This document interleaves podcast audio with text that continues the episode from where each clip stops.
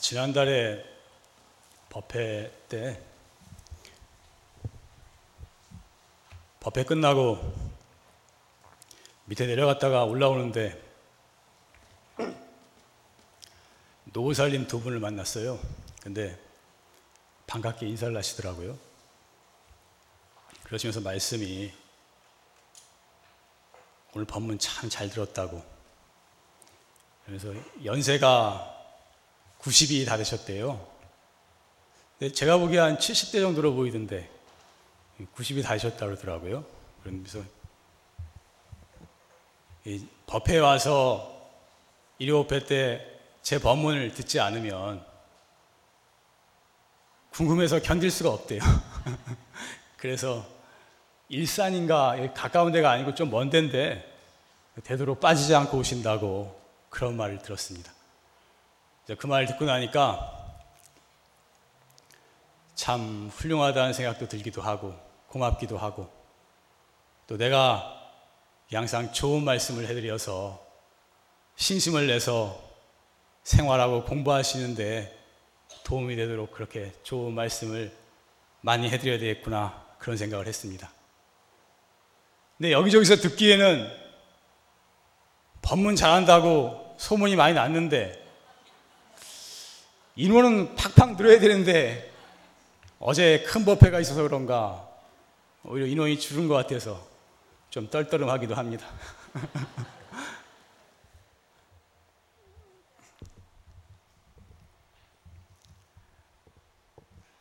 아, 부처님 열반하실 때 아난존자가 묻습니다. 부처님 가시고 나면 부처님 열반하시고 나면 누구를 스승으로 공부를 해야 됩니까? 누구에게 의지해서 공부를 해야 됩니까? 이렇게 묻습니다. 부처님 대답이 이게 위사하라. 계율로서 스승을 삼으라. 그러셨어요. 들어보셨죠? 예, 계율로서 스승을 삼으라. 그러셨어요. 오늘은 계율에 대한 이야기를 하겠습니다.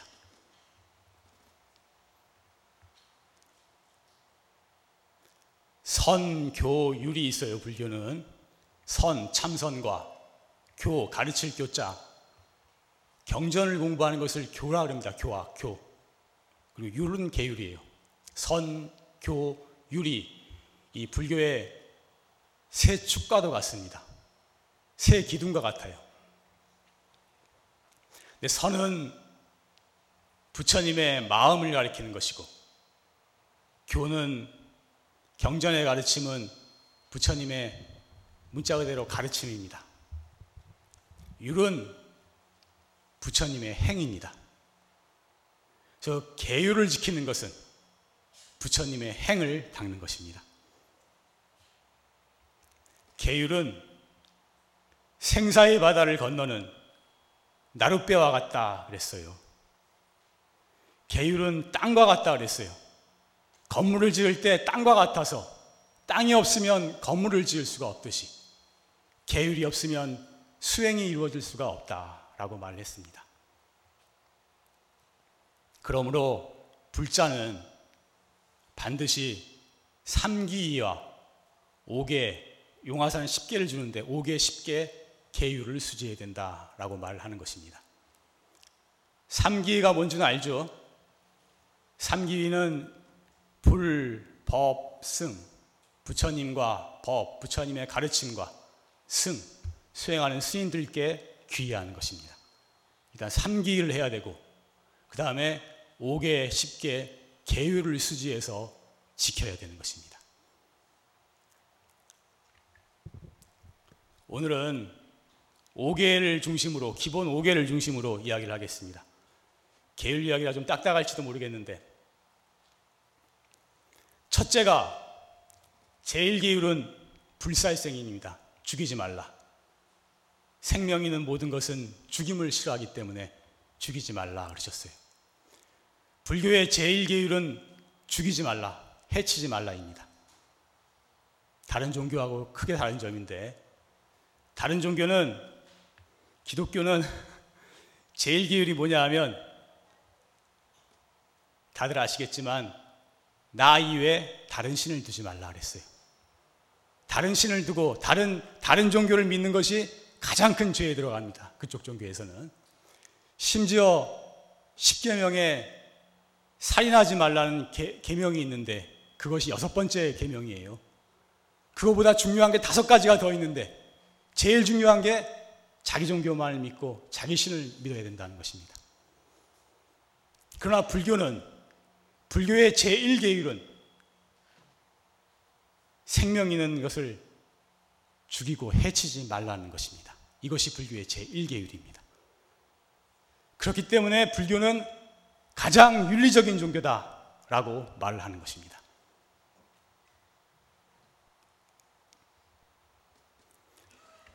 모든 중생들이 자기의 생명을 다들 중요하게 생각하기 때문에 자기의 생명을 해치고 죽이면 당연히 원한심을 품게 되는 것입니다. 원망하고 원한심을 품게 돼요.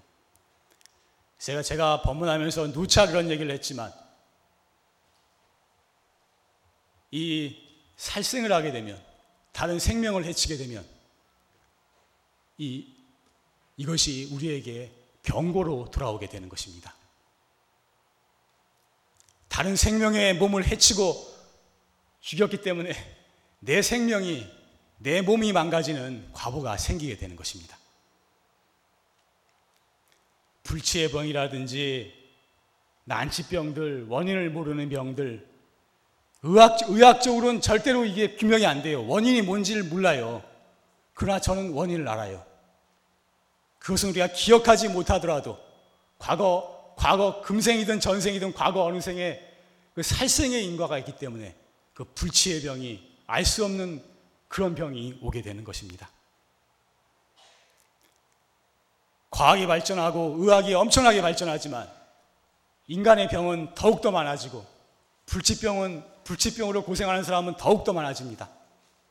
저는 이 문제에 있어서 얘기할 수 있는 것이 의학이 아무리 발전해도 절대로 인간의 질병의 문제를 해결하지 못합니다. 왜냐? 일단 눈에 보이는 것은 어느 정도 해결이 되겠지만 보이지 않는 근본 원인은 어디서 왔느냐? 다른 생명을 해쳤기 때문에 그 원한심으로부터 그 원망하는 마음으로부터 병고가 왔어요. 그렇기 때문에 그 원한심을 풀어줘야 되고 그 원한심을 갖지 않도록 생명을 해치는 행동을 중지하지 않는 다음에는 인간의 병고의 문제는 절대로 해결되지 않는다. 라는 생각을 저는 가지고 있습니다.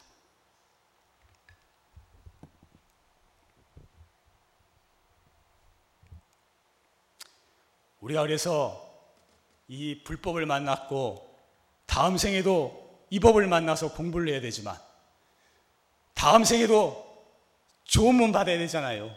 건강한 몸 받아야 되잖아요. 이, 이 불법 최상승법을 만나더라도 건강에 갖추지 못하면 공부를 제대로 할 수가 없는 것입니다. 그래서 좋은 몸을 받고 건강한 몸을 받고자 하거든 이 살생의 중생을 해치려는 마음을 거두어야 되는 것입니다.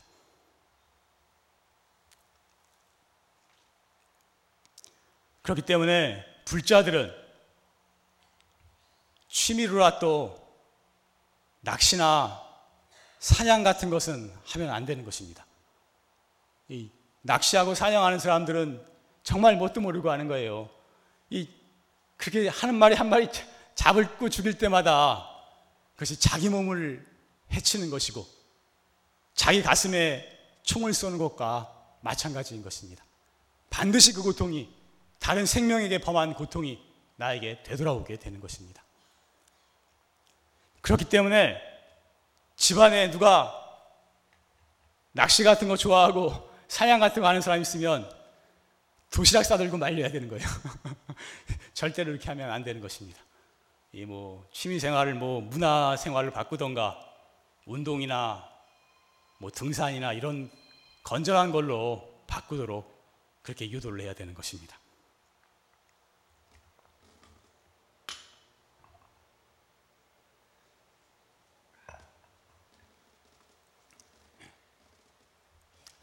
그리고 한 가지 말씀드릴 것은 육식의 문제입니다. 고기 먹는 문제. 그 통계를 보니까 우리나라 사람들이 50년 전에 비해서 고기가 육식 소비량이 한 100배 정도가 늘었대요. 100배 정도가. 근데 굉장히 오히려 과잉 섭취하고 있는 것입니다. 우리 동양인들은 이 수천 년간 채식에 길들여져 있어서 육식 이렇게 과식 많이 먹으면 더 안 좋아요. 그리고 제 생각인데 이 육식이 고기가 또 그렇게 좋은 음식이 되지를 못하는 것입니다. 처음 먹을 때는 힘이 나는 것 같고 좋은 것 같지만 근본적으로 그게 피를 탁하게 합니다. 그래서 근본적으로는 더 건강에 안 좋아요. 그래서 제, 제 생각은 채식 위주로 하고 자연식으로 되도록 농약 같은 거 안 친 거 자연식으로 먹고 특히 식품 첨가물 들어간 거 이런 거 참 참 나쁘거든요. 그런 거 인스턴트 식품 같은 거 먹지 않도록 하고 그리고 발효 식품을 많이 먹어야 돼요. 된장, 청국장, 김치 이런 이런 음식을 주로 먹어야 됩니다. 그런 것으로 잘 음식 관리를 잘하면 육식을 하는 것보다 더 건강해질 수 있다 라는 생각을 저는 가지고 있습니다. 작년에 구제역 파동이 나가지고 수백만 마리의 동물을 도살 처분을 했어요. 그때 막 굉장히 시끄러웠는데 그때 저가 저도 그 이야기를 좀 하려고 하다가 기회를 놓쳤어요. 근데 그렇게 그 수많은 수백만 마리를 죽여야 되는 그런 상황이 왜 왔냐면은 하도 사람들이 고기를 많이 먹으니까 집단으로 대량으로 사육을 하거든요. 집단으로 꽉 갇힌 데서 사육을 해놓으니까 거기서 병이 생기는 것입니다. 지금 지구 온난화로 이 이상 기후가 계속 생기잖아요. 폭염에, 폭설에, 폭우에, 장마에, 홍수에 난립니다. 이게 지구 온난화 때문에 그렇다는데 지구 온난화가 이 매연 때문에 온실가스 때문에 그렇다 그러죠. 근데 이 지구 온난화의 가장 큰 원인이 보통 매연이라고 말하지만 그거보다 더 큰 원인이 어디 있느냐 하면은 이 동물들의 사육에 있다고 합니다. 그 수십억 마리 동물을 키우면서 거기서 나오는 오물이라든지 가스라든지 이것이 이 온실가스를 더 많이 발생시킨다고 그렇게 말합니다. 1년에 아마존 밀림 같은 밀림이 이 동물들 키우느라 다 베어져 나간대요. 그리고 인류 70억 인구 중에서 약 9억 명이 기아로 배고파서 죽어가는데 이 육식을 만드는 데는 채식, 곡식을 기르는 것보다 몇 배의 힘이 든다는 거예요. 그 사료도 줘야 되고 그것들 길러야 되고 그러기 때문에. 그래서 육식을 인류들이 많이 줄여서 줄일 수 있다면 배고파 굶어 죽어가는 9억 명의 인류를 다 살릴 수 있다고 그렇게 말을 합니다. 그래서 학자들은 불교를 가리켜서 지금 인류 구원의 종교라고 그렇게 말합니다. 인류 구원의 종교. 왜냐하면이 환경 문제를 해결할 수 있고 인류의 갈등 문제, 이 인류 평화의 문제, 인간이 정신적으로 괴로워하고 불안, 불안해하는 이런 문제를 해결할 수 있는 인류 구원의 종교라고 말합니다. 그래서 제 생각에는 사실은 이 지나친 육식으로 인해서 지구가 황폐화되어가 있고 인류가 굶주리고 있고 건강도 해치고 있기 때문에 이 문제에 있어서도 불교가 어떤 인류에게 방향을 제시해야 되지 않는가 하는 생각을 저는 가지고 있습니다. 그러니까 이 세상 사람들 보러 다 고기 먹지 말라 그러면은 그건 불가능한 거니까 저는 좀 고기 덜 먹기 운동을 좀 하면 어떻겠나. 좀 고기를 좀 줄였으면, 좀 덜 먹는 식으로 식생활을 바꿨으면, 그런 운동을 좀 했으면 어떻겠나. 그런 생각을 가지고 있는 것입니다.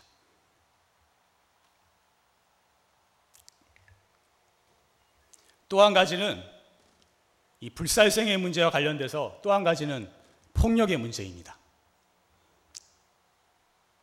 이 인도 말로 아임사라 그러는데 아임사가 이 불살생이라는 뜻인데 이 불살생에는 비폭력의 뜻을 가지고 있는 거예요. 비폭력. 그래서 지금 문제가 되고 있는 폭력이 가정 폭력이라든지 학교 폭력 이런 게 문제가 됩니다. 집에서 남편이 아내를 때린다든지 학교에서 학생들을 친구를 때리고 괴롭힌다든지 이런 폭력은 이 불자로서는 있을 수 없는 것입니다. 이것은 불살생의 최, 제일 가는 계율을 범한 그러한 잘못이기 때문입니다. 그래서 경전에 말씀하시기를 모든 중생은 맞는 것을 두려워한다. 두려워한다. 내가 맞는 것을 두려워함에 비추어서 나도 맞을 것을 생각하면 두려우니까 내가 맞는 것을 두려워함에 비추어서 다른 모든 생명을 때리지 말라. 그렇게 말씀하셨어요. 그래서 불살생의 계율은 다른 생명을 단지 죽이는 것만이 아니라 해치고 때리는 모든 것을 다 포함하는 계율인 것입니다.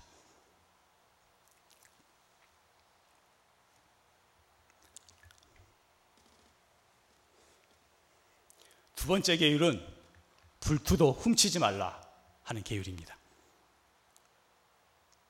다른 사람의 물건을 허락 없이 가져가는 것은 다 훔치는 거에 들어가는 거예요. 단지 훔치는 게 아니고 부정한 방법으로 이득을 보는 것은 다 훔치는 데 들어가는 것입니다. 물건을, 물건을 속여서 비싸게 파는 것도 훔치는 것에 들어가는 것이고 공직자가 뇌물을 받고 비리를 저지르는 것도 훔치는 것에 들어가는 것입니다. 버스 타서 차비도 슬쩍 안 내는 것도 이것도 훔치는 것에 들어가는 것입니다. 그래서 이, 이 불투도의 계율은 정직하고 진실하게 살라는 그러한 가르침인 것입니다.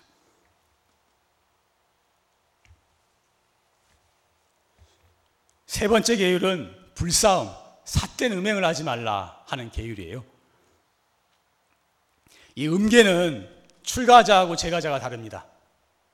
출가자는 부처님께서 일체의 모든 음행을 금한다. 생각까지도 금한다 그러셨어요. 굉장히 어려운 거 생각까지 금하려면. 근데 제가자는 사음을 금한다. 사음은 삿된 음행이라는 것은 자기 부부 관계 이외에는 이 눈 돌리면 안 되는 거예요. 부부 관계만 부부, 자기 남편, 자기 아내만 사랑하라. 그렇게 말씀하신 것입니다. 그 사실 출가한 스님들은 이, 이 계율을 지키기가 사실은 참 쉬운 것이 아닙니다. 부처님께서 그래서 만약 애욕과 애욕 같은 그런 강한 유혹이 한 가지만 더 있었으면 이 세상에 도를 이룰 자는 아무도 없을 것이다. 그렇게 말씀하셨어요. 사실 출가 수행은 애욕과의 싸움이라고 해도 과언이 아닐 정도로 이, 이 계행을 닦는 것이 쉬운 일은 아닙니다. 요즘 이 성범죄 때문에 맨날 난리인데 하여튼 이 불자들은 이 문제에 있어서 자기를 자제하고 조절하지 못하면 이 불자라고 할 수 없는 것이고 수행자라고 할 수가 없는 것입니다. 아, 이 계율, 이 조목별로 말하려니까 되게 딱딱한 것 같아요. 네 번째가 불망어, 거짓말하지 말라는 계율인데 이것은 거짓으로 남을 헛들, 헛들, 헛듣고 이간질하고 악한 말하고 다른 사람 마음에 상처를 주는 모든 말을 다 포함하는 것입니다. 진실하고 바른 말을 하고 남을 위로하고 격려하는 말을 하고 다른 사람 마음을 어루만지는 말을 하고 사실 이 말을 잘, 말 한, 말한 가지만 잘해도 우리 인생의 고통의 한 7, 80%는 없어지지 않을까 싶을 정도로 이 말을 제대로 하는 것이 큰 수행이고 큰 공덕이고 큰 공부라고 생각을 합니다. 그리고 마지 다섯 번째 계율이 불음주예요. 술 마시지 말라 술은 한두 잔만 취하지 않을 정도로 마셔야 됩니다. 취해서 자기가 정신을 차릴 수 없으면 아예 마시지 않도록 하는 것이 최상의 방법입니다. 담배는 아예 처음부터 배우질 말아야 돼요. 여러분들 자녀들 중에 특히 남자들은 어릴 때부터 자녀들한테 교육을 시켜서 아예 담배는 처음부터 배우지 않도록 이건 백해무익한 거니까 그렇게 교육을 시키는 것이 좋을 것이라고 생각을 합니다. 제가 학교 다닐 때 보면은 그 기독교 믿는 학생들은 술 담배를 안 해요. 성경에 술 마시지 말라든지 담배 피우지 말라는 구절이 없는데 그들은 자체적으로 술 담배를 거의 안 합니다. 근데 불교 믿는 학생들은 이술 담배는 아주 거리낌이 없어요. 마음대로 마시고 취하고 놀고 전혀 거리낌이 없어요. 그 사람들 말로는 걸림없는 행위 이 불법이라고 무해행위 불법이라고 그런 걸리면 안 된다고 그렇게 행동을 합니다. 그래서 대표적으로 말하는 게 원효 스님하고 경허 스님하고 그 큰 스님들은 하나도 걸림이 없이 마음대로 다 했는데 왜 걸림없이 행하는 게 이 불법이라고 그렇게 말을 합니다. 그러나 그분들은 그런 분들은 원효 스님이니 경허 스님이 이런 분들은 차별이 없는 경지에서 한 거예요. 좋고 싫은 분별을 벗어난 상태에서 한 거예요. 좋고 싫은 분별을 벗어나서 차별이 없는 경지에서 그렇게 행한 것입니다. 그런데 우리는 항상 좋고 싫은 감정에 허덕이고 조금만 좋은 일 있으면 좋아했다가 조금만 괴로우면 고통스러워서 어쩔 줄 모르면서 전혀 차별 없는 경지에 이르지 못했으면서 함부로 계행을 어기는 것은 불법을 완전히 잘못 이해한 것이고 이 자기만 망하고 잘못되는 길로 가게 되는 것입니다. 그래서 우리가 진정으로 이 불법을 안다면 자신이 좋고 싫은 경지를 벗어나서 차별이 없는 경지에 이르지 못했다면 청정한 계행을 지키는 것이 바른 길인 것입니다. 그것이 장애를 없이 하고 우리의 성부를 앞당기는 길인 것입니다. 아, 한번 따라 합시다.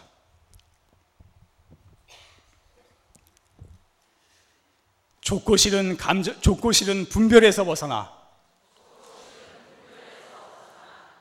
차별이 없는 경지에 이를 때까지는 청정한 계행을 지켜야 한다.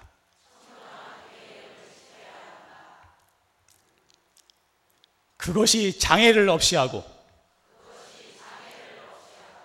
성부를 앞당기는 길이다. 이것이 계율에 대한 저의 가치관인 것입니다.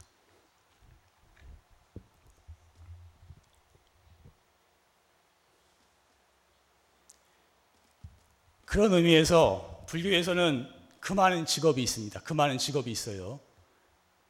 첫째로 아까도 말했지만 살생하는 직업을 금합니다. 생명을 죽이고 도축하고 하여튼 죽이는 것과 관련된 그런 직업을 금합니다. 아까도 말했지만 살생을 하게 되면 그것은 불치의 병이라든지 단명이라든지 사고 운이라든지 이런 것으로 돌아오기 때문입니다. 두 번째로 술 파는 직업을 금해요. 술 파는 직업. 술, 술을, 술을 사람이 많이 마시면 제정신이 없잖아요. 정신이. 정신이 없잖아요. 자기가. 제정신을 못 차립니다. 술 많이 마신 사람은 정신이 가기 때문에 전생 연구를 보면은 술 이렇게 많이 마신 사람은 이 다음 생에 뇌라든지 정신계통에 이상이 생겨요. 그래서 뇌성마비라든지 뭐 정신박약이라든지 무슨 정신병이라든지 이런 뇌질환, 정신계통의 질환을 앓게 됩니다. 마찬가지로 술 파는 직업도 다른 많은 사람의 정신을 가게 했기 때문에 술을 팔게 되면 정신계통에 이상이 오게 되는 것입니다. 그래서 인과상 술 파는 직업도 금하는 것입니다. 그세 번째가 음행과 관련된 직업을 금합니다. 음행. 요즘 요즘 보면 음란물 제작 배포하고 이런 거 있잖아요. 그리고 뭐 성, 성매매 알선하고 이런 이런 이런 거 관련된 직업을 금합니다. 제가 컴퓨터를 안 보는데 컴퓨터를 안 보는 가장 큰 이유가 하도 야한 게 많아서 그래서 컴퓨터를 아예 안 봅니다. 저는 안 보는데 그 이 음행을 조장하는 직업은 그 경전에 말씀하시기를 인간의 몸을 받지도 못하고 악도에 떨어진다 그렇게 말씀하셨어요.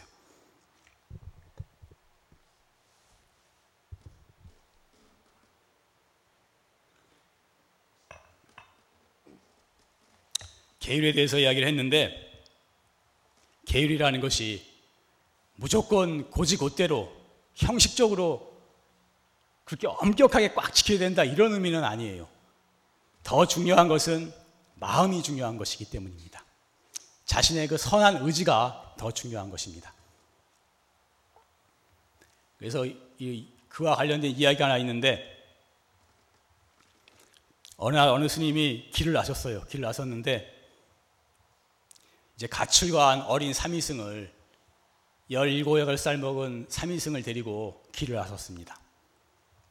길을 나섰는데 가다 보니까 강인데 강을 건너야 되는데 비가 와서 강에 물이 많이 불었어요.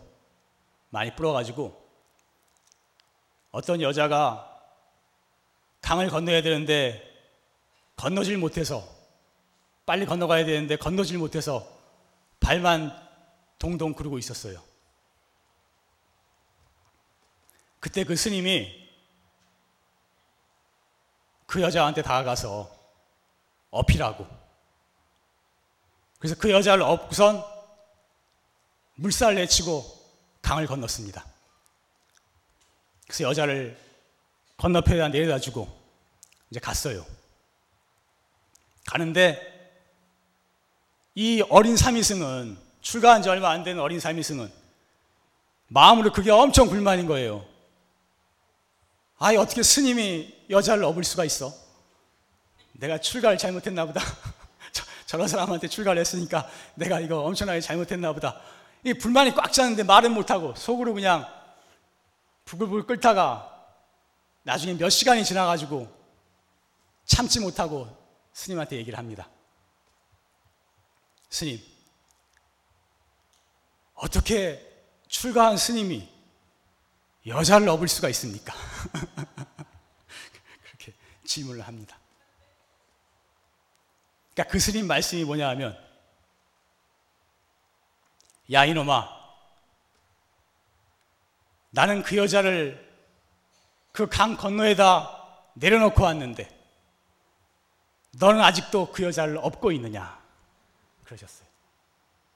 아니 그 스님은 물이 많아서 그 건너줘야 되니까 건너고선 다 잊어버리고 왔는데 그 삼위승은 그거 왜 그러냐고 속이 막 끓고 있는 거거든요. 그 집착만 버리면 아무것도 아닌 것을 한 생각 버리면 아무것도 아닌 것을 마음이 중요한 것을 이것은 계율이 형식에 있는 것이 아니라 마음에 있다는 것을 가르쳐 주는 말씀입니다. 그래서 이 계율을 무조건 엄격하게 지키라는 것이 아니고 때로는 상황에 따라서 유연, 융통성이 있을 수가 있는 것입니다. 예를 들어서 뭐 큰 병을 앓는 환자에게 병생을 병, 병 증상을 고지고대로 말해주면 더 힘들어할 수도 있으니까 그런 때는 좀 거짓말을 할 수도 있는 거예요. 그거는 계율을 어긴 것이 아니고 오히려 잘 하는 행동이라고 할 수가 있는 것입니다. 중요한 것은 마음이 중요한 것이고 그 선한 의지가 더 중요한 것이기 때문입니다. 이것을 가리켜 불교에서는 개차법이라고 그래요. 개차법. 열 개자 막을 찾자 열고 닫는다. 때로는 열기도 하고 때로는 닫기도 하고 이 상황에 따라 융통성 있게 이렇게 계율을 운영할 수도 있는 것입니다. 그렇지만 중요한 것은 이 계율의 근본 정신을 지키면서 살아가는 것이 중요한 것입니다.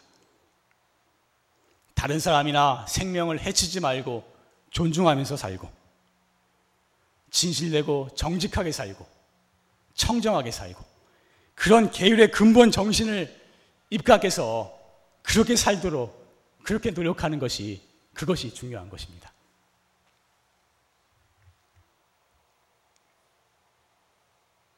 계율은 그릇과도 같다 그랬어요. 그릇, 그릇. 원장 스님 수계 법문에 자주 하시는 말씀에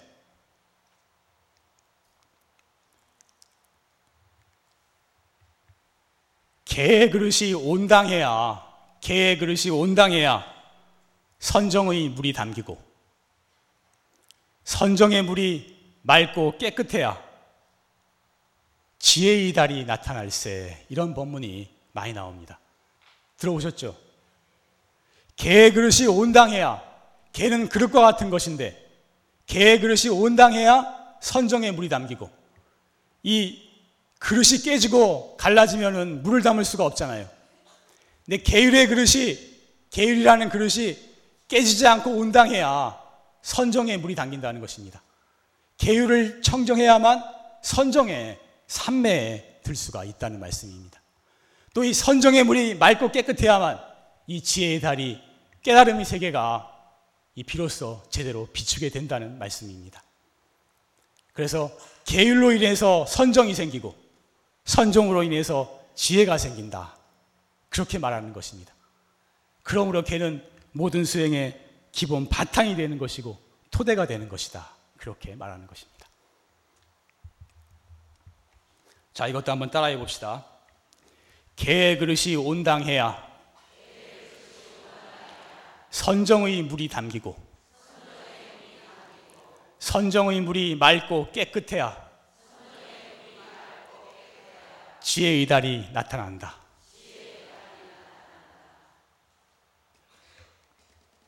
개를 지키지 않으면 장애가 끊이지 않습니다. 우리가 살아가는 데 있어서나 공부하는 데 있어서나 이 큰 장애들은 알고 보면 다 사실은 과거에 우리가 계율을 지키지 않음으로써 남에게 해치는 행동을 했고 남에게 남에게 가슴에 못 박는 행동을 했고 청정하지 못한 행을 함으로써 이런 장애가 생긴 것입니다. 그래서 이 계를 지켜야만 업장이 소멸되고 장애가 없어지고 복덕이 쌓이게 되는 것입니다.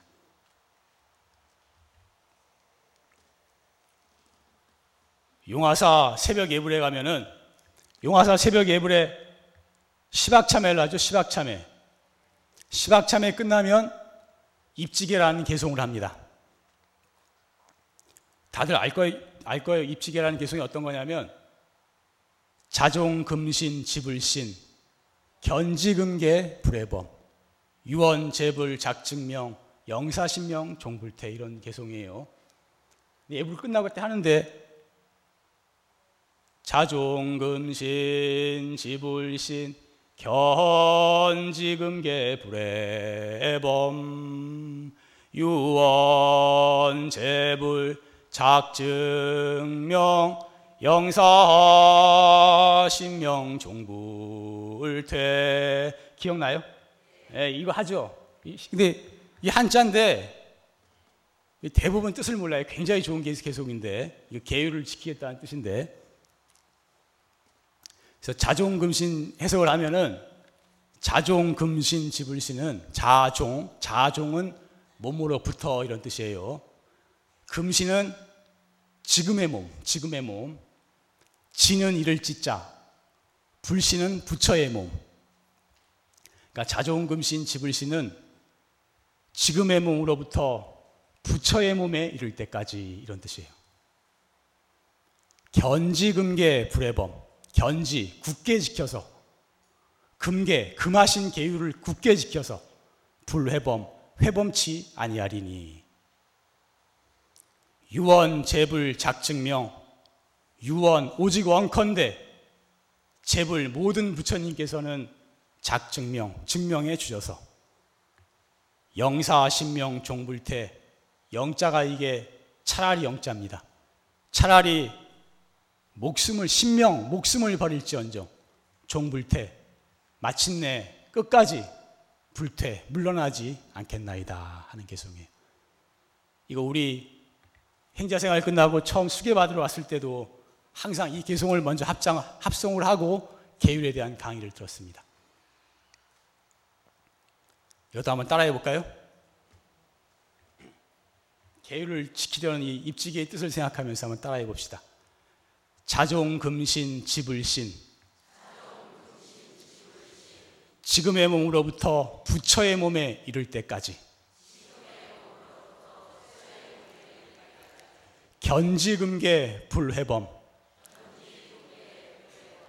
금계를 굳게 지켜 회범치 아니하리니. 유언 제불 작증명 오직 원컨대 모든 부처님께서는 증명해 주셔서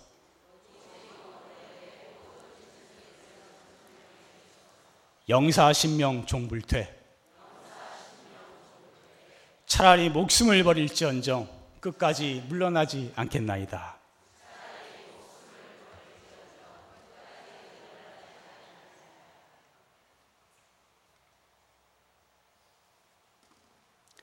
우리가 살아가면서 마음 쓰고 말하고 행동하고 이런 것들이 알고 보면은 다 우리의 몸과 마음에 쌓이는 것입니다. 이게 뭐 기도 열심히 하고 공부 열심히 했는데 효과가 없어, 없다고 해서 이게 다 없어지는 게 아니에요. 어디 가는 것이 아닙니다. 다 쌓이는 것입니다. 술, 담배도 술 몇 잔하고 담배 좀 피워도 아무 이상 없어요. 근데 이게 계속하면 쌓여서 병으로 나타나거든요. 안 쌓이는 것 같아도 다 쌓이는 거예요. 그래서 좋은 것도 쌓이고 나쁜 것도 쌓이고 다 하는 대로 쌓이게 되는 것입니다. 제가 예전에 강의를 그 연수교육 가서 강의를 들어보니까 세계적인 생체 심리학자라 그러든가 하여튼 심리하고 심리학하고 이렇게 몸학을 연구했는데 그 사람 말이 우리가 슬퍼한 거 슬픔도 우리 몸에 다 쌓여 있대요.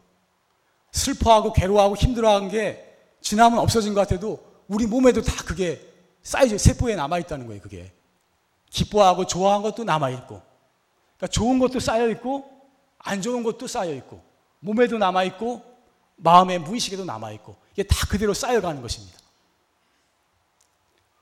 우리가 부처님께 절을 하고 기도를 하고 다른 사람한테 베풀고 보시하고 참선하고 이런 거 하면 당장 효과가 없으니까 효과 없으면 아무것도 없는 것 같지만 그게 아니에요. 이게 한 대로 그대로 우리의 몸과 마음에 쌓이게 되는 것입니다. 이것이 쌓여서 그릇에 물이 차야 흘러나오듯이 이것이 쌓여서 이 차게 되면은 그것이 비로소 결과로서 나타나게 되는 것입니다.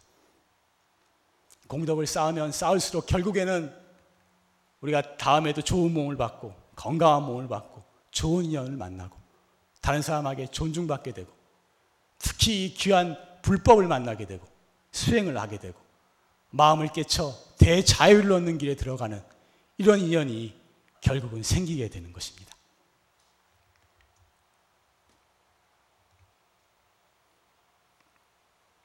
아까도 말했지만 계율은 부처님의 행위라고 했습니다. 우리가 부처님의 행인 계율을 그 계율의 정신에 입각해서 되도록 잘 지키려고 노력을 해서 이 계율의 공덕으로 장애를 없애고 복덕을 쌓고 성불의 길을 앞당기는 그러한 삶을 살았으면 좋겠습니다.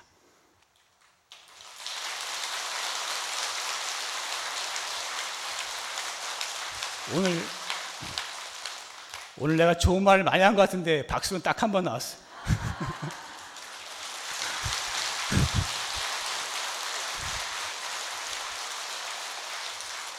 네, 마지막으로 오랜만에 도솔천 내원궁 축원을 하겠습니다. 계율에 대해서 이야기한 것이 사실 계율이 너무나 중요한 법이라 이 조솔천 대원궁 축원을 하고 마치겠습니다.